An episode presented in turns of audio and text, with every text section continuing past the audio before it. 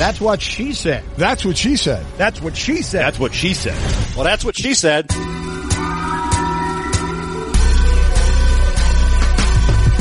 Welcome to That's What She Said. Conversations with interesting people from the world of sports, music, comedy, and more, talking about their lives, careers, successes, and failures. I'm Woody Paige, and my dilemma is uh, I don't like stainless steel. What do I do about all the appliances I've had the last 10 years since I don't care anything about stainless steel?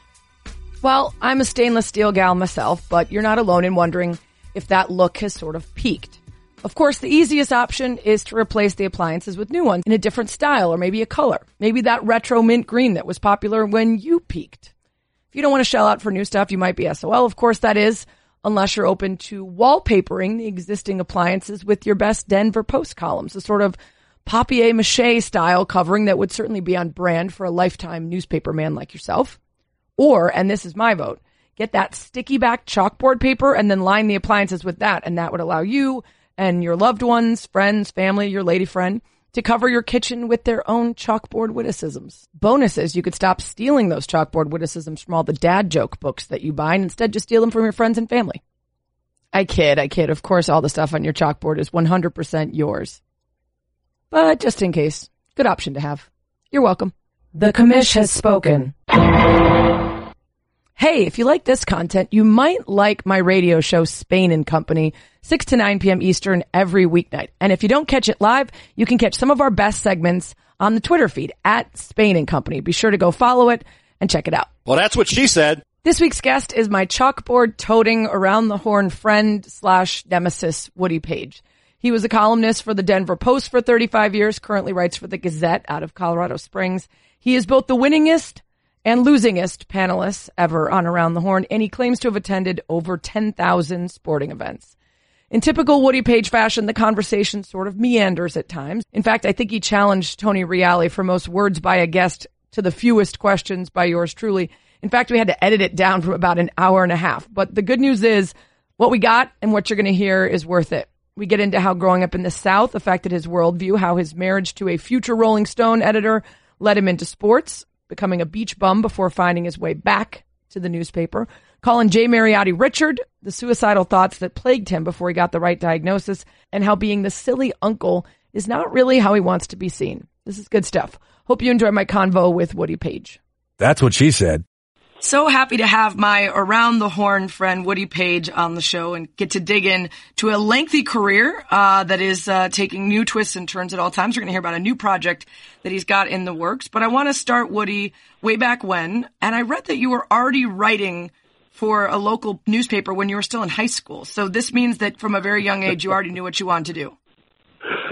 Yes, from seven. it's hard to believe. The second grade teacher came to me at uh, Cherry Creek uh, Elementary School and said, "I want you to write the second grade news for the elementary school paper."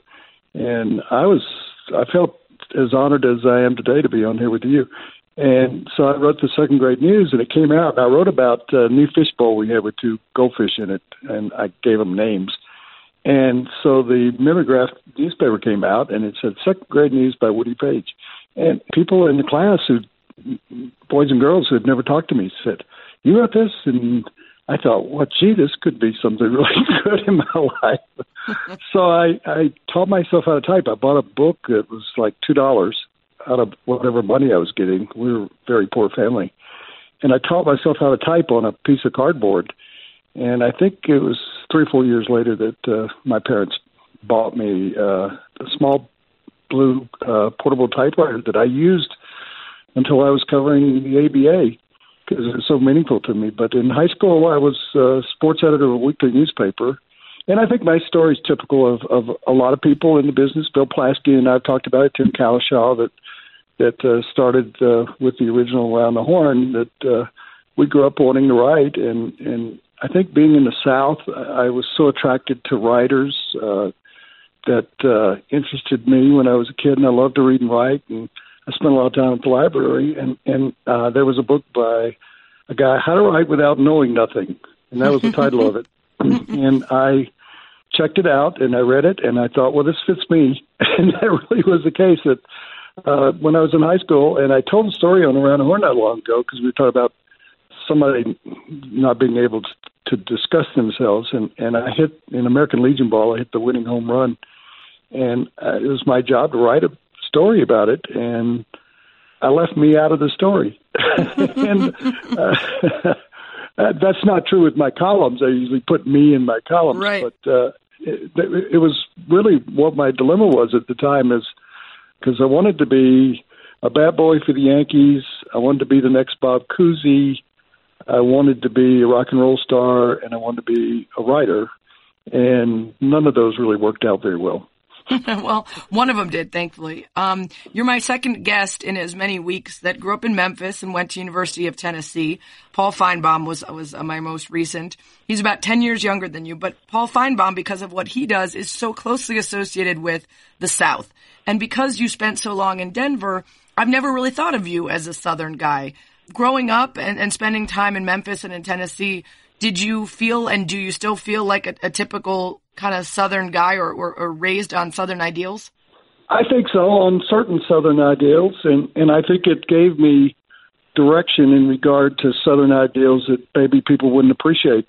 I know Paul and I never were in school together, but I know that when he came along, that the athletic department officials said, "Whatever you do, don't be like Woody Paige," because I was considered incorrigible at, at Tennessee. I was editor of the daily newspaper, and and the head of the School of Communications uh, at one point fired me, then hired me back about five days later. So Paul and uh, Gino, who you know out of Chicago, uh, also was a prominent journalist at the University of Tennessee, and there have been a few others, but it's not known for being a great school that produces writers or broadcasters. And I told my dad at one point uh, when I was in high school that I wanted to go to Columbia School of Journalism in New York, and he told me that I had about as much chance as he did of becoming a jet pilot. And so that kind of entered my dreams. and I went to Tennessee, and I actually I was in Memphis about three weeks ago. Uh, a cousin died who was one of my favorites, and so I spent a few days there. And I don't spend much time in Memphis, but I can remember distinctly my dad, who died in his forties. Uh, and he spent a year. He was a diabetic. He spent a year as a kid uh, in a hospital that overlooked a baseball park, and sat in the window and watched baseball. And this would have been in the uh, early 30s during the Depression. And so he would take me to that ballpark, and I remember saying to him, "Why do they make?" Uh, and this was a term of that period. If you were not being hmm, racist, why do they make the colored people? sit out in left field. And my dad, I was seven or eight years old, and I think that was my first realization of racism in the South. And he said, It's a real shame. He said, They don't want them to sit with white folks, is what he said. And I said, Why? And he said, Because they think they're different and they're not as good as white people. And that formed, I think, my direction and my belief system more than anything. Growing up in the South about the inequities and studying the history, which I still do, and and touring. Uh, to give you an idea about the South, uh, uh, on senior trips around the country in high school, uh, students go to Washington D.C. or they go to maybe Niagara Falls. Our school, uh, which was called Whitehaven, oddly enough, we were taken to uh, Shiloh, which is known for being uh, a major battle during the Civil War that was won by the South. And all the discussions about sculptures and what's going on, it, it comes back to me of that's what was chosen for us to go see in high school to celebrate what the South did in the Civil War. And at the time, I don't think it, anybody was glorifying the South, but it was kind of like that's the place that they chose to take us rather than to go to the state capitol in Nashville or something like that. It just kind of showed you what the mores and what the feeling was in the South when I was growing up there in the in the fifties and and even in shortly into the sixties. What did you study at the University of Tennessee? I, I majored in uh, journalism because I wasn't very smart, and I minored in education. I really wanted to teach. So you'd given up most... on on the writing thing at this point, or you weren't sure if that was still your priority? No, it was it was my priorities, but I wanted to teach writing in high school. And honestly, I was drafted for the stories you don't hear, but I, I was drafted out of college And I told my dad I'm going to Vietnam and I'm going to die. And he said, "Well, that's a real optimistic attitude." and I said, "Well, I can write about it." And I was rejected for health reasons, which really weren't that important. It was sort of like uh, someone having bone spurs. Right. But I was right. at, I was at a camp and they kept me there for a week and they finally said you're not eligible. And so I applied to teach uh, high school English at a school. I had done that before I was drafted, and, and instead I went to a newspaper in Memphis. I had worked for a daily newspaper, Knoxville, Tennessee, while I was in college, and I went to the newspaper in Memphis, and they actually hired me. And my goal was to be Mike Royko. That's really what I wanted to be. I wanted to be Jimmy Breslin. I wanted to be Mike Royko. My dream as a young writer was to go to New York and be a general columnist and sit at the Algonquin Roundtable, which I don't know would be that clear to most people listening to the podcast. Are you familiar with it? I'm not. When you go to New York, and I recommend this to everybody, there's a hotel that's on the uh, National Historic Ledger, and it's the Algonquin Hotel. And starting in the around 1919, a group of critics and writers and actors would gather every day for lunch at the Algonquin Hotel, and it became very famous as the uh, the group that would come there and they would trade witticisms. And it's sort of it's going to sound strange. It's kind of what we do on around the horn on a daily basis. They would do sarcasm at each other. Wit. Uh, Dorothy Parker was like a major force in the Algonquin Roundtable discussions, and uh, Alexander Woollcott, Harpo Marx, a lot of New York critics. And whenever I go to New York, I still go. There's a Rose Room there, and that really kind of set the tone. Dorothy Parker uh, left there and went to L.A. and became a screenwriter and wrote A Star Is Born, the original Oh wow. adaptation of A Star Is Born. So her words are still living in in the movie that came out what last year. Uh, Yeah. So that was kind of my dream as a kid, reading about the Algonquin and the witticisms. And she was famous for saying, uh, "Men don't make passes that women make who wear glasses." And she was she was really sarcastic, and she was being that way. But she said, two martinis is my limit. If I have a third, I'm under the table. If I have a fourth, I'm under the host. nice. I wanted to grow up and be that, and and actually, that's kind of what we do. As we're sarcastic at each other every day, and Yeah. whether it's facetious sarcasm or whether it's uh, real, people have to figure that out. But uh, I think we're kind of doing what uh, what was going on, and, and I recommend to everybody if you read the book about the Algonquin Hotel and the people for it. It lasted for about 15 years, where people go there for lunch every day, and crowds would come in just to sit beyond the table to hear them. That's really cool. Yeah. Um, so while you were at University of Tennessee, you're studying journalism and, and teaching, and you were in Lambda Chi Alpha, which I can absolutely picture Woody Paige, the fraternity brother. Do you have a great fraternity memory that you can share on the podcast that won't be um, either offensive or entirely censored? Well, I should mention, I went back and spoke to the national uh, fraternity. They gave me their highest award, which I can't believe in company with Harry Truman. And I was stunned by that. But the chapter that I was a member of at the University of Tennessee was kicked off campus about three years ago permanently. so That's been happening a lot no more of late. today. Yeah. Part of me, when, when I was in school, as I said, I was concentrating on learning how to write, and I didn't find that journalism was giving me that, and that's why I had problems with not only my advisor, but the head of the department, because I didn't show up at many classes. I was too busy writing columns for the daily newspaper, and then I was named editor. And the head of the department called me in, and he said, "You have a unique talent, but you're you're never going to accomplish much." And I said, "I think you're wrong because." I'm going to graduate with 40, 50 others, and we're going to go all apply for the same job, and I'm going to be the one that's different because I'm unique. And if you talk to Paul, and Paul, I've been on Paul's show before, that Paul was a unique talent in college, and see how much he's accomplished. Uh, I can't put myself in that category, but anyway, in regard to the fraternity, and I was reading something about fraternities in the last few days, they've really outlived their usefulness. But I was, you said it, I was a typical fraternity guy, uh, except that it wasn't a priority for me. My my writing, and I wrote a daily column a school newspaper. We had a circulation of about 26,000 at the time. And I concentrated on that. And what I found was I was writing about my fraternity life. I'd write a column that would say, What are the odds, Sarah, of on a Thursday night before I had a date with one young lady on Friday night and a date with another young lady on Saturday night, that on Thursday night both their grandmothers died. and I said, "What is that?" And I wrote a whole column about that. My column was, "Come up with better excuses." I mean, one of those young ladies, I think that was her fifth grandmother that died on me.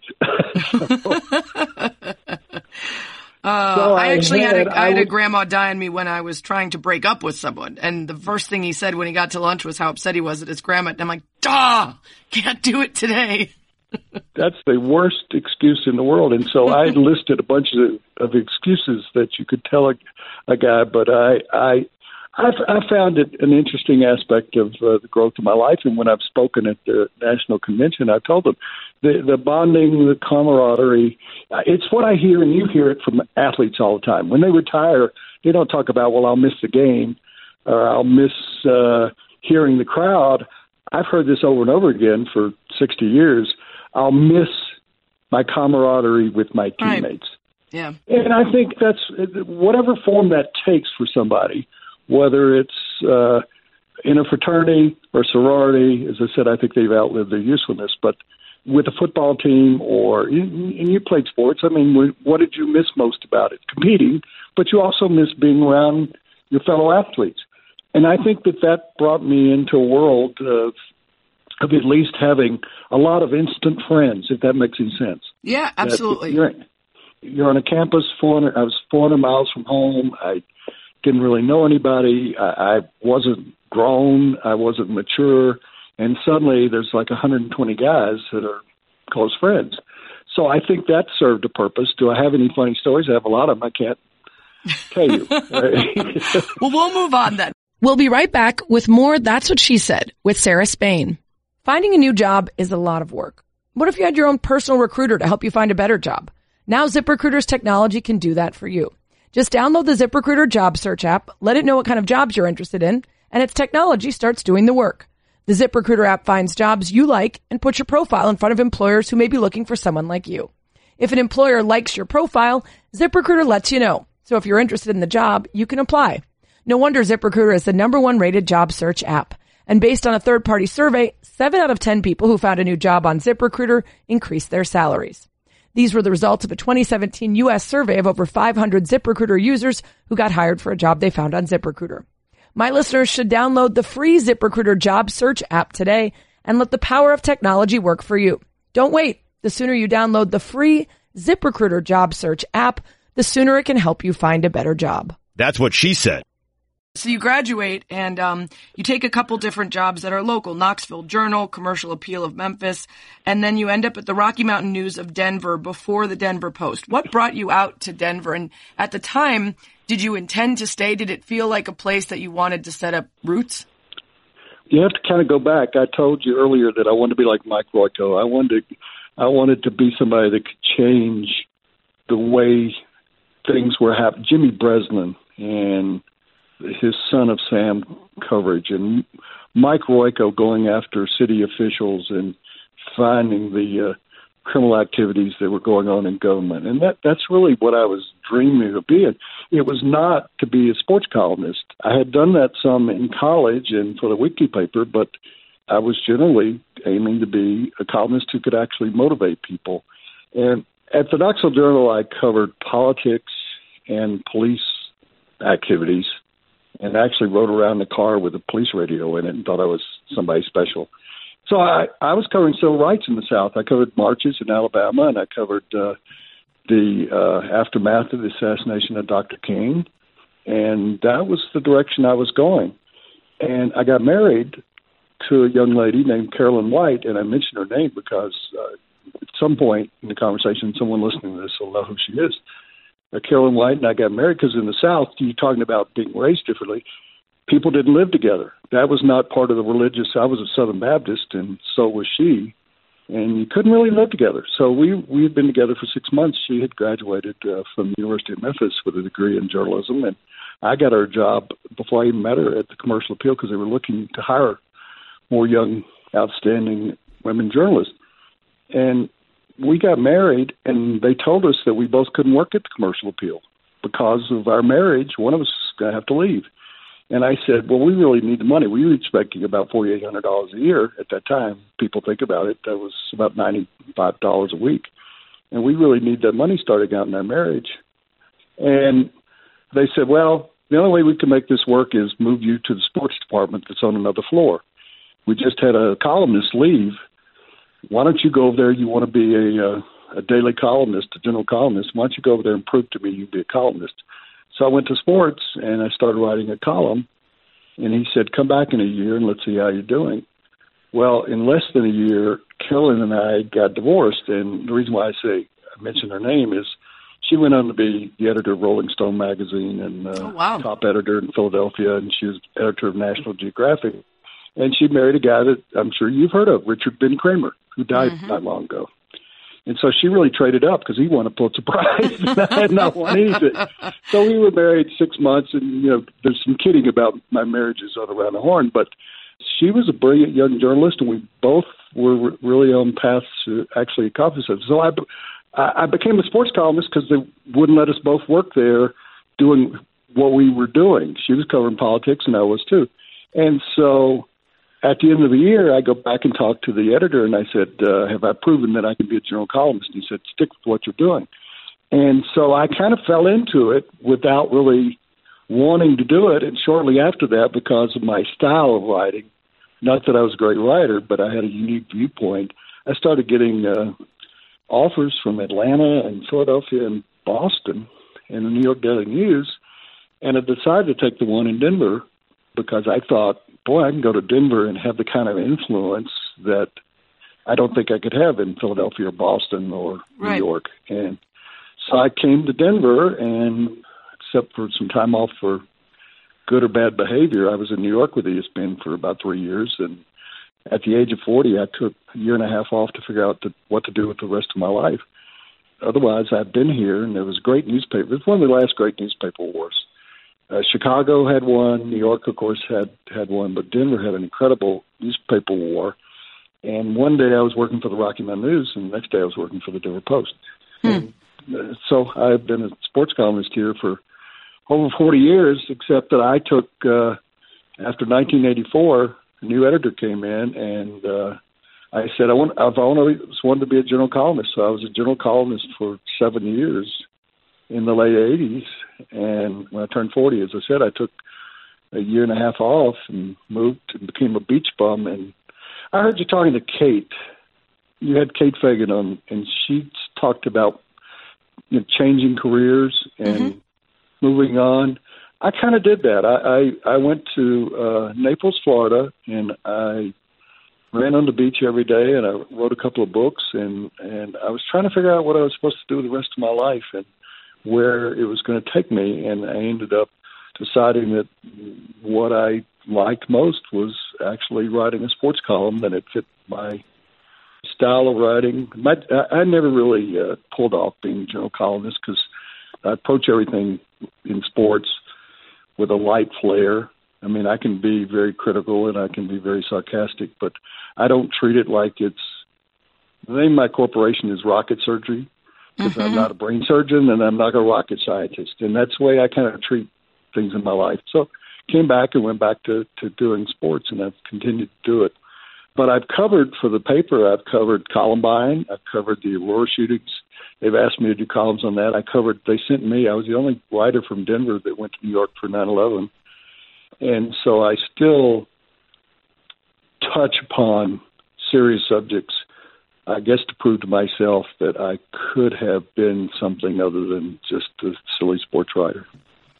Was there any fear when you got to Denver that your association with the city and the place and the sports history wasn't solid enough? You've been there such a long time now that people associate you with those teams in that place, but did you feel comfortable taking over a sports beat when you had intended to do straight, you know, news and, and general commentary? I really didn't have a deep history of of Colorado. Sports translates, And to be truthful, Denver at that time didn't have much. They had a bad Broncos team. They barely had an ABA basketball team. They had uh, minor league hockey, and they had no baseball. My first column was your team sucks. Broncos suck. I turn them off when they come on television. Nobody cares about them. They're the worst team, one of the worst teams in all of football. And I wrote this really damning column of the Denver Broncos, who everybody in Denver loved. And the next day, I got a call from uh, the PR director of the Broncos saying Coach Ralston, John Ralston was coach, said wants to see you this afternoon. And I said, well, I'll be in my office at three o'clock. He said, no, he expects you to be in his office at three o'clock. And I thought, well, this is kind of interesting. So I went out there and I went in his office and he said, uh, young man, I just want to tell you, you may do this kind of stuff in New York City, but that's not going to work in Denver. Everybody mm-hmm. here gets behind the team. And he was right. The TV shows would say, well, our Broncos tried hard, but lost 54 to 7 yesterday. and they refer to them as our Broncos and our Nuggets or whatever it might be, our Colorado Buffaloes. And people assumed I come from New York or Philadelphia, that they, they couldn't picture some nice southern boy coming out to Denver and ripping on their team. And what I found happen is that about half the people went, yeah, we need somebody to be honest about our teams, and the other half went, you know, go back to where you came from. And it didn't take long. I mean, without a baseball team, which I think you must have to be, people talked about it. Who considers Cincinnati a major league city? Everybody, because it has a major league baseball team. But nobody considered Denver a major league city because it didn't have baseball. Baseball associates you with being a major city, no matter what the city might be like. I mean, Denver, until it got a Major League Baseball franchise in the early 90s, uh, wasn't considered a Major League city. Really wasn't even considered it then because people thought that uh, from Max Kellerman, who was the first host of Around the Horn, he asked me if I lived on a farm. People think of Colorado until recently. Uh, they had one thought of Colorado. Well, it's in the middle of nowhere and you go skiing. Well, now there's an entirely different attachment to Colorado. Weed. You know what I'm talking about. Right. Yeah yeah, I have a theory. I was, I, I'm, I'm going to write a column about this, but I'm going to unveil it to you. I genuinely believe that the NFL won't bring the draft to Denver. It's been passed over three times now because of marijuana. I think it's totally about that because they had a great presentation. Denver is a great city to come to with the mountains and all of the, the attractions that are here. I don't think the NFL wanted to be connected to that in any way because the commissioners talked recently about right. uh, in a press conference about how they're approaching marijuana. Oh, we're addressing it, we're studying it. He's trying to put it off as long as he possibly can. Well, it hit me then. Why Nashville instead of Denver? Nashville's a nice city. I mean, I grew up in Tennessee. Chicago, yeah, great city, great city, but why not Denver? Uh, and they passed over. They're going to put it in Kansas City. Why not Denver? You can't ever put a Super Bowl here because of the weather. Well, it's totally the reason. They're not going to say it, but totally this the reason is that because Colorado now is, even though so many other states are now opening themselves to uh, recreational marijuana, Colorado's attached to it. yeah, mean, it'll be interesting to see when it opens up in other states if that if that affects their decision making. But it's interesting talking to you a week after having Finebaum on because your, your similarities in growing up in Memphis and going to University of Tennessee. He talked about arriving at you know, SEC country and criticizing coaches and teams and that no one was doing that. People were just sort of pretty mild in their criticism. It feels like even though you're 10 years older, that's, that's so common now. Maybe because with 24 hour sports news, you always need to say something. You also need to differentiate yourself from all the other talking heads. So having strong opinions is one way to do it. Um, was there any part of you that was concerned about being shut out for access or about people not liking the tone or approach that you took if most people there were, were more flowery in their approach? I think Paul and I will share this, even though, again, we weren't in school at the same time. I never considered it being negative or having a strong opinion. This goes back to your original question. I was being honest. That's what I was taught to be, was to be honest. And I still believe that. I don't I don't make up opinions on around a horn that you know, if we're having a silly subject, you know, about beer landing in somebody's popcorn or something, it doesn't matter. But when it's a serious subject, you've been on enough conference calls to know when I'm passionate about a subject, and I'm not making up opinions. And I never did. When I came here, I was being genuine. Your team sucks. And I think that's what Paul experienced, and, and we all did. Uh, sports writing had a entirely different tone if you go back 50, 60 years. The columnists of the day, Heywood Hale Broun and and the others in, in New York that were famous, never went to a, a locker room. They never talked to the players. They just gave their opinion. That all changed with what were called the Squirrels, and that was a group of journalists, uh, sports journalists in New York in the 70s that kind of wrote in the same tone as Breslin about sports, and they started criticizing those teams. In your city, and I've heard, I know you've heard this story that supposedly Babe Ruth in the World Series pointed to center field and hit the ball there because he was so pissed at the the Cubs.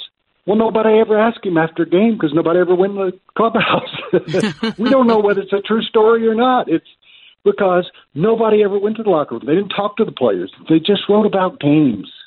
They'd write three to one yesterday, or they'd say the team's pretty good. It's not good. Yeah, who interviewed Lou Gehrig on the day of uh, the most famous speech in the history of baseball? Nobody. Nobody interviewed him. Nobody interviewed him. They just wrote, hey, it was a great ceremony. So I think Paul and I share that Southern trait. If you think about writers and those that came out of the South, and and one of my favorite writers, this might surprise you, Harper Lee, who wrote To Kill a Mockingbird. Mm-hmm. She was an incredible Southern writer, and she only wrote like three books in her entire career. And the great writers that came out of the South, they were honest about their surroundings. Tennessee Williams, of whether or not their surroundings were good or bad, they did they didn't pull punches about what was going on in the South since the end of the Civil War, and and, and I think we were taught to be honest. I, I've always told people, and I'm going astray, that the biggest uh, civil rights problems in this country were in parts of the East, where people weren't honest about their feelings. Right, where it was. It's a tough, a tough position to defend, but I do think that we were taught to be honest. People said to this got us I'm saying us Southerners, we got you into problems. But my mother died two years ago. She never lied to anybody. If she didn't like you, she'd tell you, "I don't like you." it didn't matter. Right, well, it seems like they, that the honesty in, in sports is certainly. Um, there's a difference, I think, between being honest and then willing to pull punches because you are concerned about whether you know the people in that city are going to respond positively or negatively. The people that you're covering are going to continue to give you access and, and all that. So it certainly sounds like you. I mean, you mentioned before that you didn't want it to just be. You wanted it to be lighthearted at times, but you also wanted to give your honest opinion. You wanted to, to be able to cover things that were a little different um, than sports at times. And you know, there, you had some opportunities throughout to to combine things. And one of them was when the Broncos receiver Kenny McKinley passed away. It was a sports story, but you brought yourself into it and your own thoughts of suicide. When you did something like that, that was so personal and that offered yourself up with such vulnerability, was there a fear in people viewing you differently? Was there a fear in being honest about no. that time in your life? No, not really. Uh, it was a response. People were saying, why would he kill himself? He had everything. He was a professional football player. He had money. He was young. He had a great life. Why would he do it? And I thought I could answer that question. Why did I plot to kill myself to the point, and my daughter, who is grown, and we've had a lot of discussions about it, and she asked me, you know, why would you do it? You you had a career. You were very successful. You know, you'd come out of the South. I was the first person in my family on either side ever to go to college. Why would you do this? And I said, people don't understand depression. They don't understand mental health in this country. And I don't take this, you know, you probably want to keep me lighthearted, but uh, so I plotted how I could commit suicide without it being considered a suicide. And so I was going to go to a Broncos game in California. I was suffering from bad depression. I had a bad psychiatrist who gave me everything I wanted.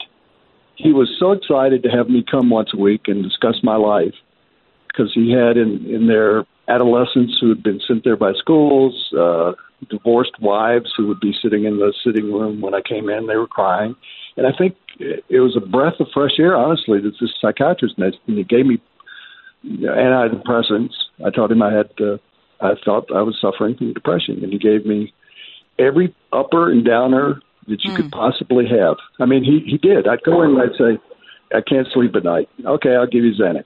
Okay, uh, in the morning I'd feel sleepy. Okay, I'll give you Ritalin.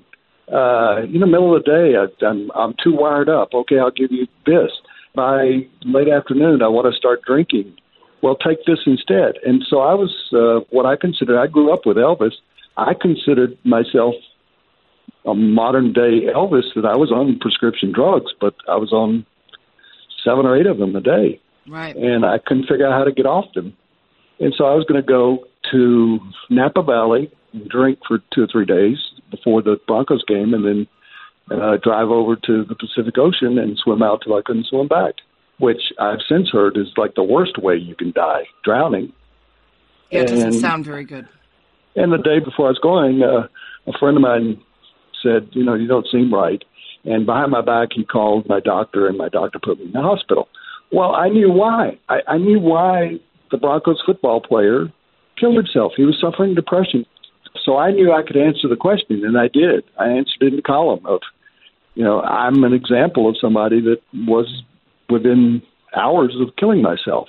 And it turned out to be a misdiagnosis, right? You you were suffering from depression because of diabetes, which was not allowing serotonin to your brain. Absolutely, you've, you've diagnosed it completely right. So I was being diagnosed wrong. They weren't even addressing what the cause was, and I think that's true with so many people. That's mm-hmm. why we have the mental health. P- people automatically assume, well, he's crazy. You know, that's that's the immediate reaction. He's crazy, or why would he do that?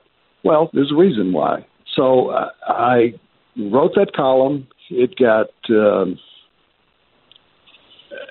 the only thing that surprised me was the response. I mean, it was you know, hundreds of thousands of responses. Right. People like uh, Mike Huckabee asked me to come on his show. I didn't think that would ever come about. I was on probably a hundred shows, and I thought, you know, at least now you kind of need to spread the word and try to get involved, and and I did, and I got involved in the state here, and I got involved nationally, and Reali kind of joined me in in that, and and it's continued to be along with my. I lost my sister and my mother to cancer, so between cancer and my dad's lifelong fight with diabetes and my own fight uh, struggles with diabetes, so those are my three areas that I concentrate in: is suicide prevention and cancer and diabetes treatments. And so uh, it, people saw another side of me I don't think they'd ever seen. And there was no negative feedback. And did I think about it? No, it was just an immediate reaction, like like you and I might have most any subject, Right. subject you address all the time on social media or in your personal and your professional life. That I just wasn't going to sit there and write about it without. There was no way to write about it without saying I know why he did it. Time for a quick break, and then more That's What She Said with Sarah Spain. Tissot is the official watch of the NBA. Each one of Tissot's timepieces delivers quality performance and traditional luxury. The Tissot Chrono XL is a great watch for those looking for a sporty chronograph with Swiss technology at an unbeatable price. While the Tissot PR100 family of watches brings together sporty and feminine details for a collection that's bold, romantic, and ideal for the modern woman. Shop Tissot at us.tissotshop.com and at select watch and jewelry stores nationwide. That's what she said. So you stick around in this business long enough as you have, and you're going to have these high peaks of things that are vast successes. And there's going to be low moments. You, you spend a lot of time giving opinions and talking. You're obviously going to piss some people off. Is there something that you said or did at any point in your career that at the time you felt completely on the right side of things and you look back now and you regret it or you say, I understand why that was a problem? In terms of writing, yes, I knew a quarterback named Norris Weese. He's the late Norris Weese. And at one point, he was with the Denver Broncos, and I was close with him and his wife. They came out of the South, uh, Mississippi, where my family came from, and I, I got to know them. And I wrote a column saying he should be traded.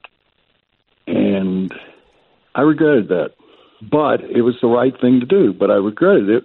Here's what I regretted about it I couldn't become close to players. I can't be a fan of any team. Nobody believes that. I'm not a fan of any team, including Tennessee. I'm not a fan of the Broncos. I'm not a fan of. I just like. Uh, you know this. You've heard this. Bill Plaschke and I say it all the time. What do you pull for? You pull for yourself. You pull for good stories. Mm-hmm. You pull for overtimes, playoffs in golf. I pull for great finishes that I've covered 12, 14 Olympics, and I pulled for great stories. Uh, I made a vow to myself a long time ago that I just wouldn't be a fan and I wouldn't uh, involve that in my decisions. And the the column about Norris Weese and his wife called me and said, "You don't know that Norris is sick, and you know you wrote this, and you were our friend, and we had you at, to our house." And I went, "I can't even be friends with athletes, and I haven't been." And so that's one of the regrets. And I regret having written that because his friendship was stronger than that column. Yeah. So, so uh, yeah, I regret a lot of things that I've written over the years, but you try to learn from it. Right. And I think you know I've I've written probably ten thousand columns, and I've uh, you know I regret blackboard quotes. I I I don't know if that's true with you. It's almost a question for you. I don't get to the shows very quickly. That we do the around the horn, and you and I end up being on a lot of shows together. And I on the way home, and when I get home, it doesn't matter whether I won or lost. It, it matters to me if I did a good job of trying to explain myself, and that people at home might get what I'm saying. I mean, you know when I'm being light and frivolous and stuff like that, but it bothers me. Every column I write, I, I'm bothered. Did I write the right stuff? It would be true of Rescue's one of the best writers in the world, Bob Ryan.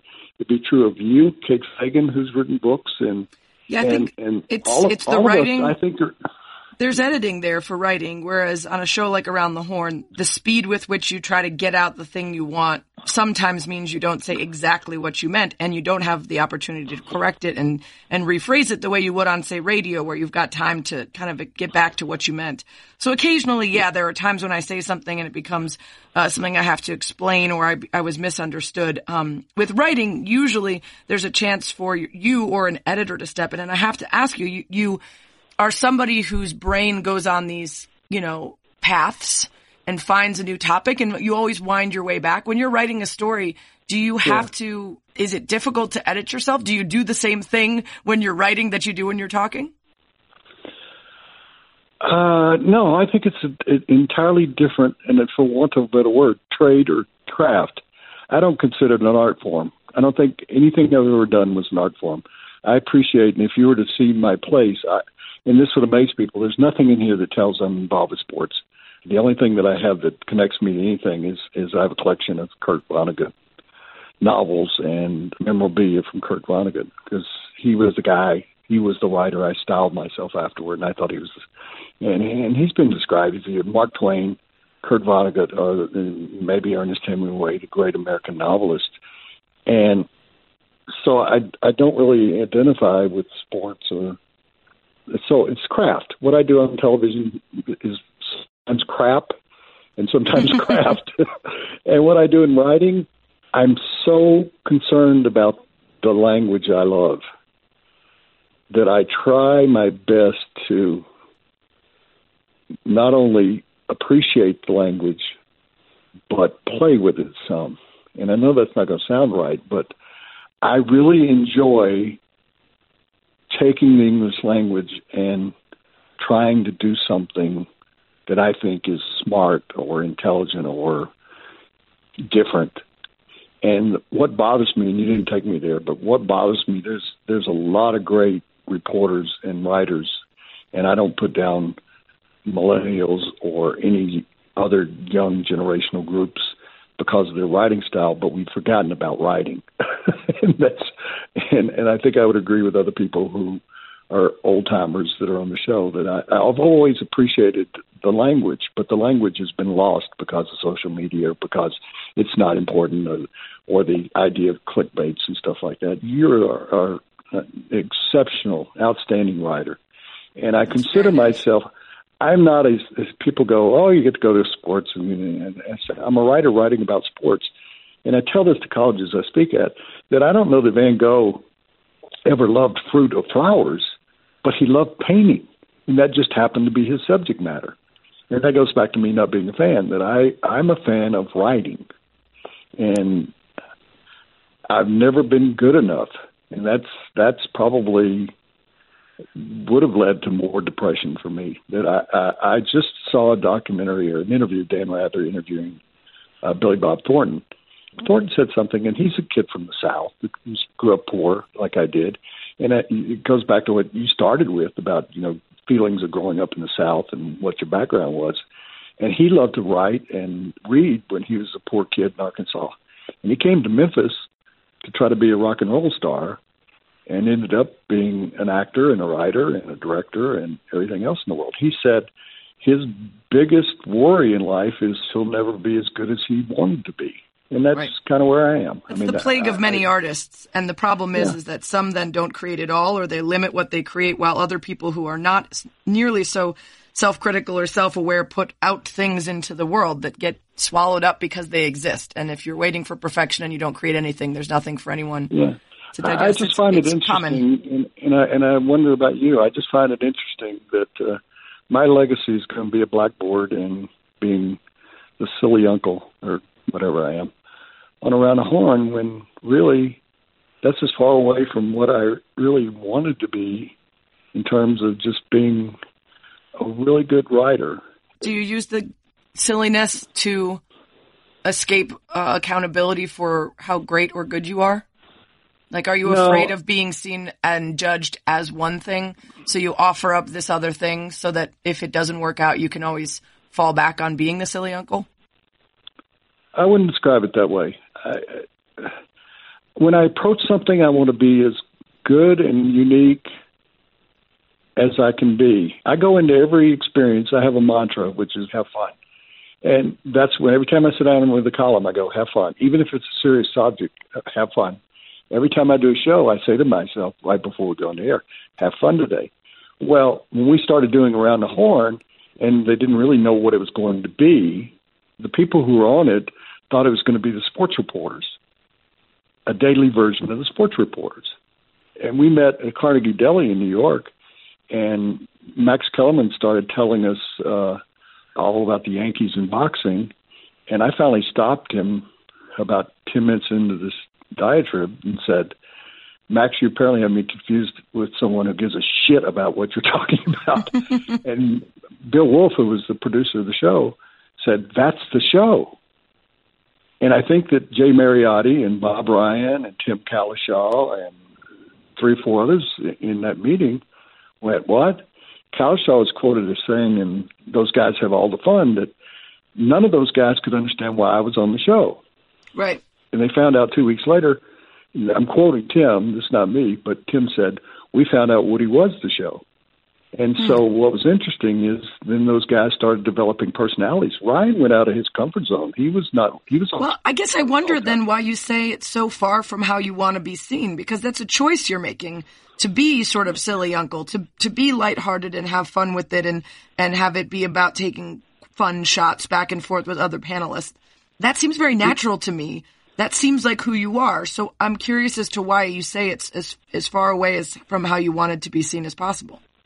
Well, I think it's far away from what who I am, and so it's it's a you know you're you're now doing what the psychiatrist didn't do. I guess is giving me therapy here. But uh, do you really think that uh, Jerry Lewis wanted to be such a clown in, in, throughout his career? That you find your level and you go, this is what I am. I mean, this is what I'm at. I can't be. I felt like Kate felt uncomfortable and she's not here to I didn't think Kate was always very comfortable on around horn mm-hmm. because we drug her, and maybe you're the same way. We dragged her into areas where she had to be, she wanted to be really serious about her career and her profession. And I think I can say it about her since uh, you know I wrote about her in college, so and I tried to help her along the way. But she never left her comfort zone. I, I don't know that. Uh, uh, I think Bob has left his a little bit when he comes on around the horn. He's a different. He was a different type of journalist on the sports reporter, serious all the time. Getting back to me, there's a famous book about the uh, first Ringling Brothers clown, and he didn't want to be a clown. He, he wanted to be taken seriously. I think it's called A Man of a Thousand Faces.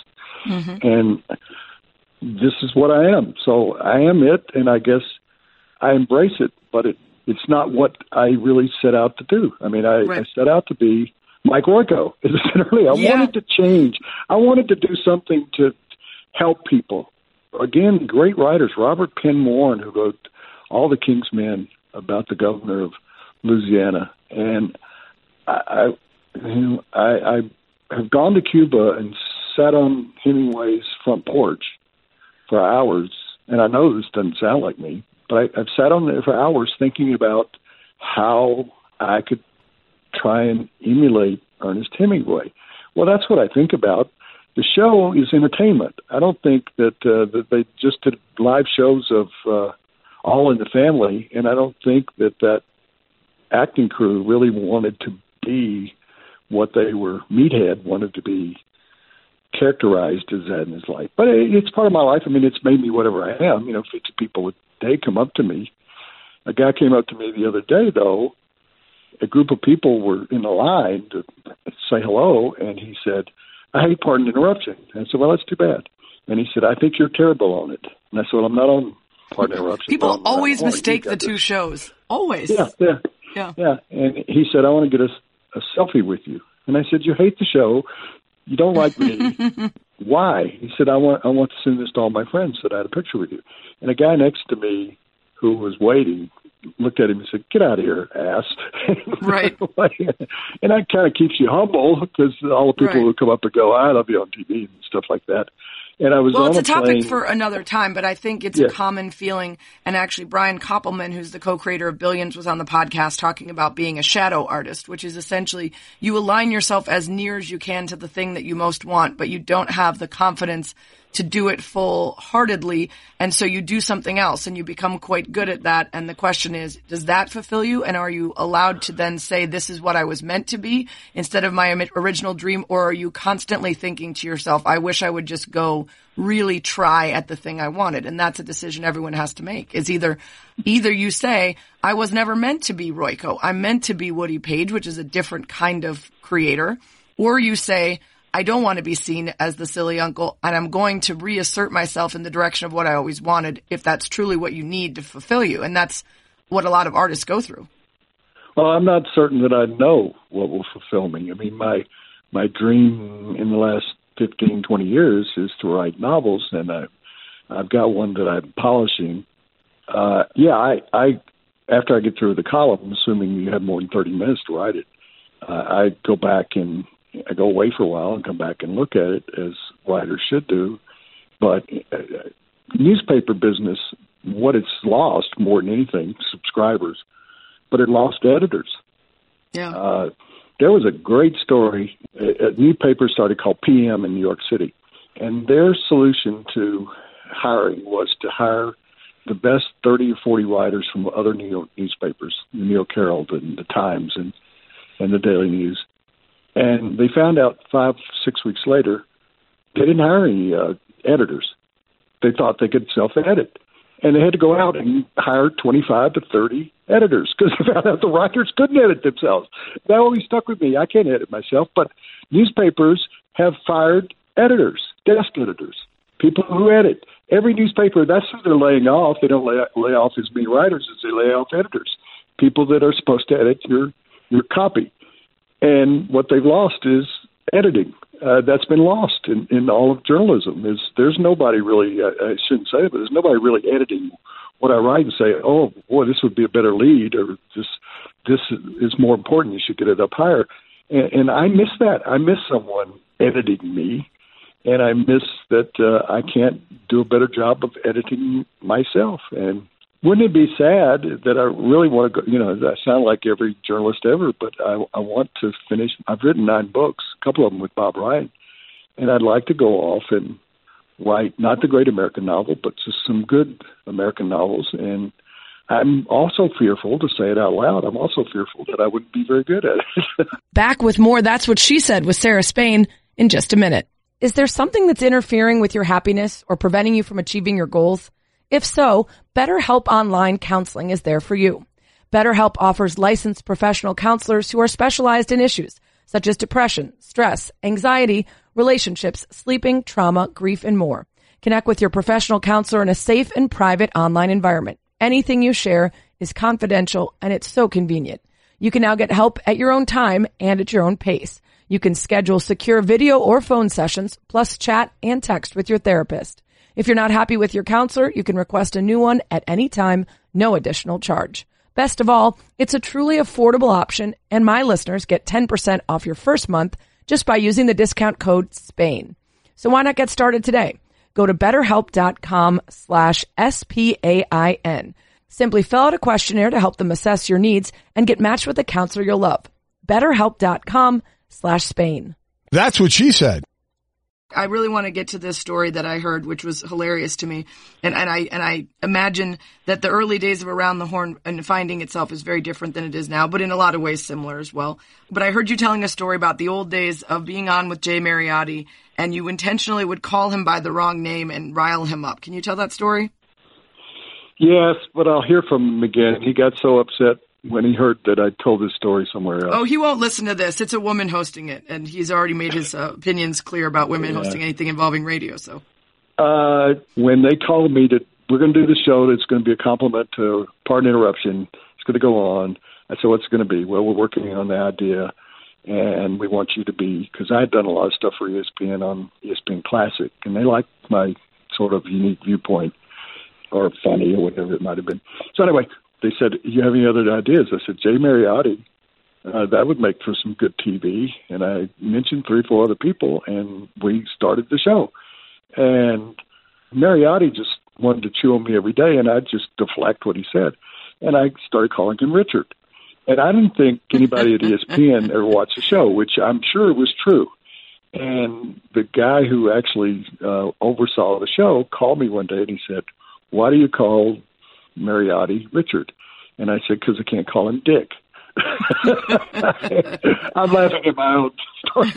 That, was, and nobody ever even knew what it was all about. He didn't know. And so the guy's name was Jim, the vice president of, of ESPN. And he said, well, don't call him that anymore. It's okay. So the next day I called Mariotti Jim. I got a call from ESPN saying, why are you calling him Jim? I said, because you're an asshole. and if I can't call him Richard, I'm going to call him Jim. You can't call him Jim. So I then started calling him Jabroni. And he complained to ESPN that that was an Italian slur word.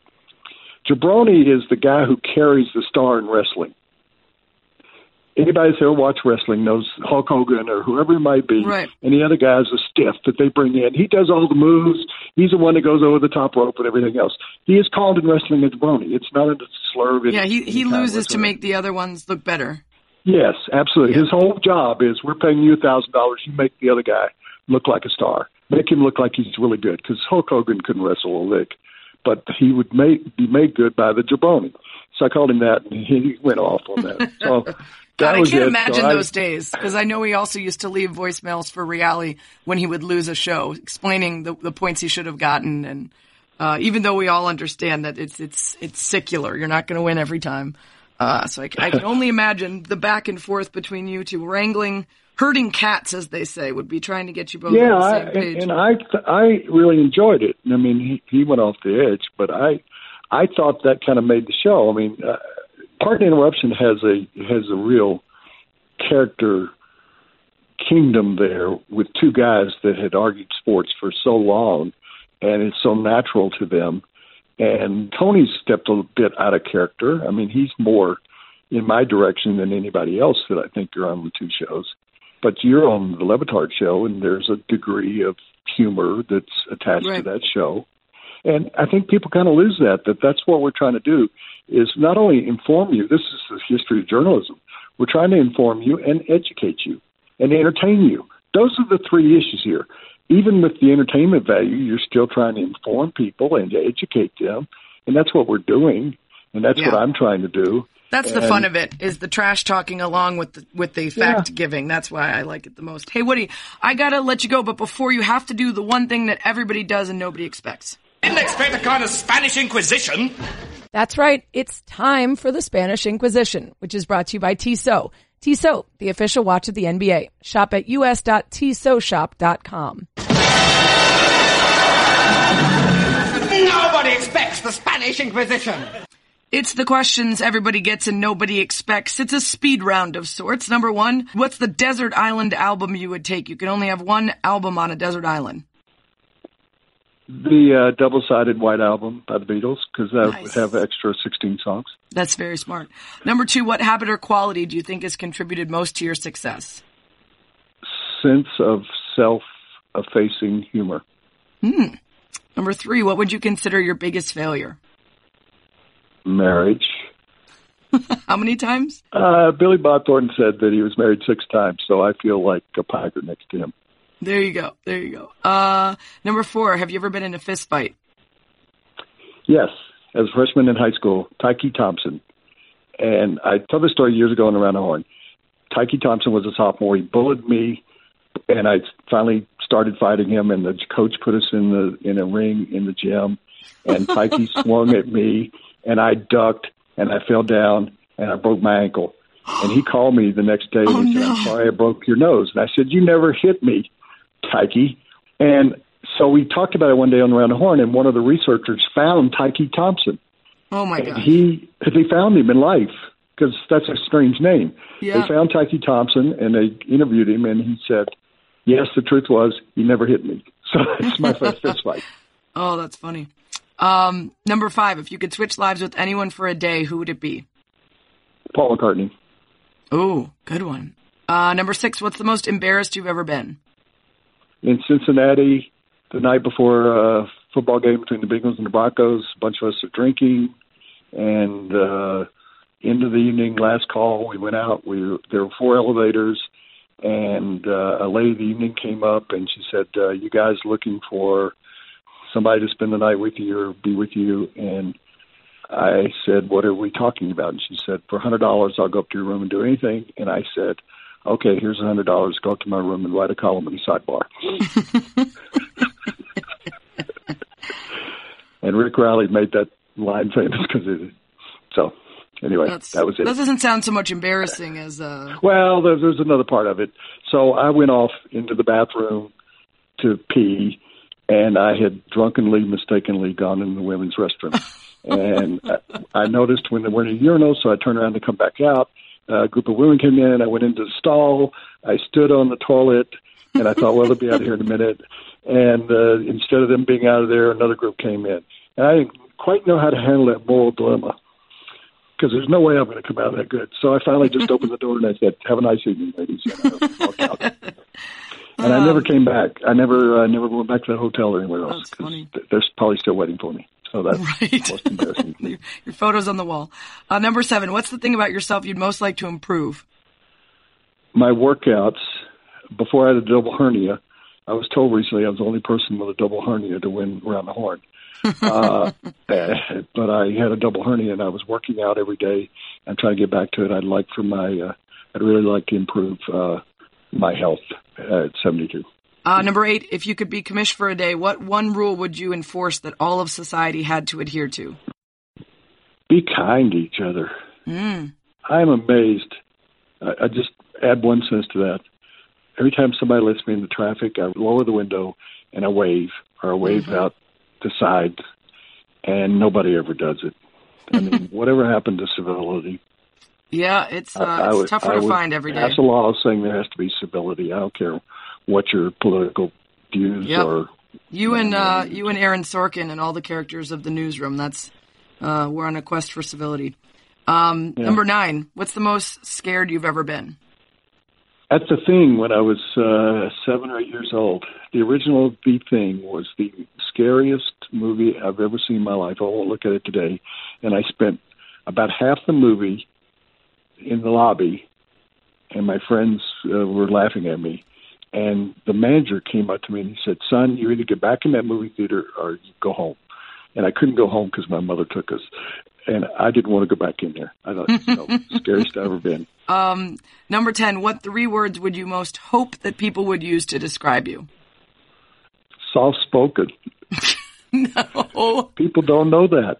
I'm the you most want people to describe you as soft spoken. I want them to know that I'm soft spoken. Hmm. I'm loud on TV, and people who are my friends, my girlfriend, have to tell me to speak up all the time. They said, "How can you be so loud on television and you're not soft spoken, uh, charitable?"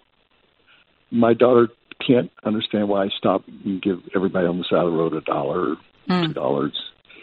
And uh, a good guy. That's not one word, but uh, We'll give it to you. and finally, the bonus. Who would you recommend that I have on this podcast? Billy Bob Thornton, I brought him up earlier, but I, don't think people know about him. His dream was to be a major league shortstop, and the Pittsburgh Pirates signed him, and he and he tore his knee. Yeah, he's an interesting interview. He's been on Le Batard a couple times. Uh, he, he's really good. Who else would I recommend? The nicest guy I've ever interviewed, uh, Jeff Bridges. Oh, Jeff Bridges. Jeff Bridges is the nicest guy He's I also ever interviewed. Fascinating And after interview. after the show, because I used to do a radio talk show. After the show, we went and had uh, White Castles together. That's great. That's I would love to so- have him on. I should look into that. Thank you, Woody. I appreciate it. Thank you for the invitation. That's what she said. It's time once again for South Bitch Sessions, where I rant about something that bothers me and I fix it. This week, cheap umbrellas. What's the point even? Either don't sell an $8.99 umbrella at all, or sell me an $8.99 umbrella that lasts longer than the storm front I'm buying it to protect me from. I'm in Miami all week. It's supposed to rain all week, so I pop into one of the 10,000 surf style stores within a five block radius and I buy an $8.99 umbrella. I use it for 30 minutes, opening and closing it no more than four times, going into breakfast and out, into two stores and out, and finally, when trying to close it to walk into the Clevelander to film HQ, two of the little metal ribs connecting the shaft to the canopy part just up and collapse. Can't be fixed, can't be used, can't be opened, can't even be closed in order to fit it into the garbage that I'm angrily trying to shove it into. One day if I snap, it's probably going to be about this. Because I get it. What do you expect from an $8.99 umbrella, you're asking me? I expect more than 30 minutes of use. Again, don't even sell an $8.99 umbrella if it's not going to survive being opened and closed four times. And it wasn't even windy. It was a mild drizzle and this mother bleeping piece of shit can't handle it. And now I feel guilty because I've just sent this worthless combination of metal and plastic and nylon right into a landfill after freaking 30 minutes of using it, which is a great waste of time, space, factory worker labor, packaging, shipping, not to mention a good hair that I was having until it stopped working. Thank goodness my hotel had a real umbrella to lend me for the day. All right. I feel good about what we accomplished today. Either make a goddamn $8.99 umbrella that lasts longer than my morning bowel movement or charge more and improve the quality. There. I fixed it. Listener dilemmas are brought to you by ZipRecruiter, the smartest way to hire. This week, we've got two very similar listener dilemmas, both involving bathroom etiquette. Wildosaurus Rex says, the person I'm dating literally crinkles their toothpaste instead of rolling it up to get the rest out like a normal person. Cut all ties now and walk away, or grin and bear it. And Evan Flay writes, wife insists on hanging the hand towel in the bathroom so that it's dangling off the hook by a thread so that it can, quote, dry out properly. If this isn't a red flag for some kind of sociopathic tendency, I don't know what is. For what it's worth, I choose to use every part of the towel hook. All right, let's start with the first one. I myself am a toothpaste crinkler. I didn't choose that life. The life chose me. I've tried to fix it and I can't get it through my head. My poor, definitely not billionaire husband has to unwrinkle it and roll every time. It is admittedly a divorceable offense, but I say if you mention that it bugs you a few times and it never changes, just suck it up and accept that there are far worse habits your lover could have. As for the towels, I too hang them on either a hook by a thread or even over the top of the shower door or towel hook, evenly spread out, not because I'm a sociopath, but because that does, in fact, get a better and more thorough dry. Sir, the photo you provided of your towel etiquette, aka cramming it onto a hook in a jumbled mess, was frankly disturbing. It looked ripe for mold and was a technique last seen used by a five year old. Get your life together or prepare to be left with just cause. There, I fixed it. If you got a dilemma for the commish to fix, tweet it to me at Sarah Spain or go to the iTunes or podcast app, subscribe, rate, and review, and leave the dilemma in your review. Thanks as always for lasting about an hour with me. That's what she said.